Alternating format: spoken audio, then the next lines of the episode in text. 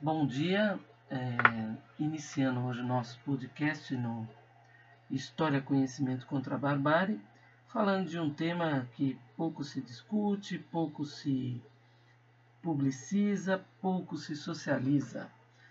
Será que o mundo, desde o princípio da humanidade, já contava com uma divisão entre campo e zona urbana? Entre aquilo que nós convencionamos chamar de campo e cidade, como se o campo não estivesse também dentro da cidade? Será que sempre foi dessa forma? Não, nem sempre foi dessa forma.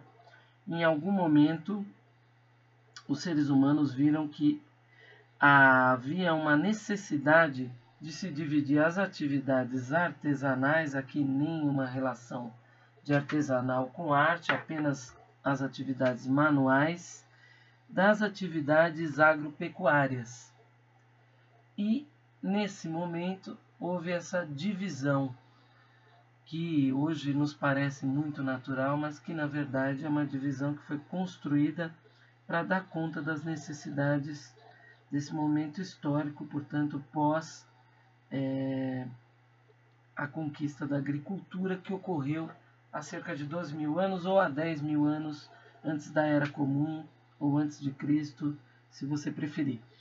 Então, é, nem sempre nós tivemos um, uma divisão, havia assim um aglomerado único que reunia todas as atividades humanas e as pessoas com suas respectivas famílias ou núcleos familiares, seja lá como fosse esse núcleo familiar.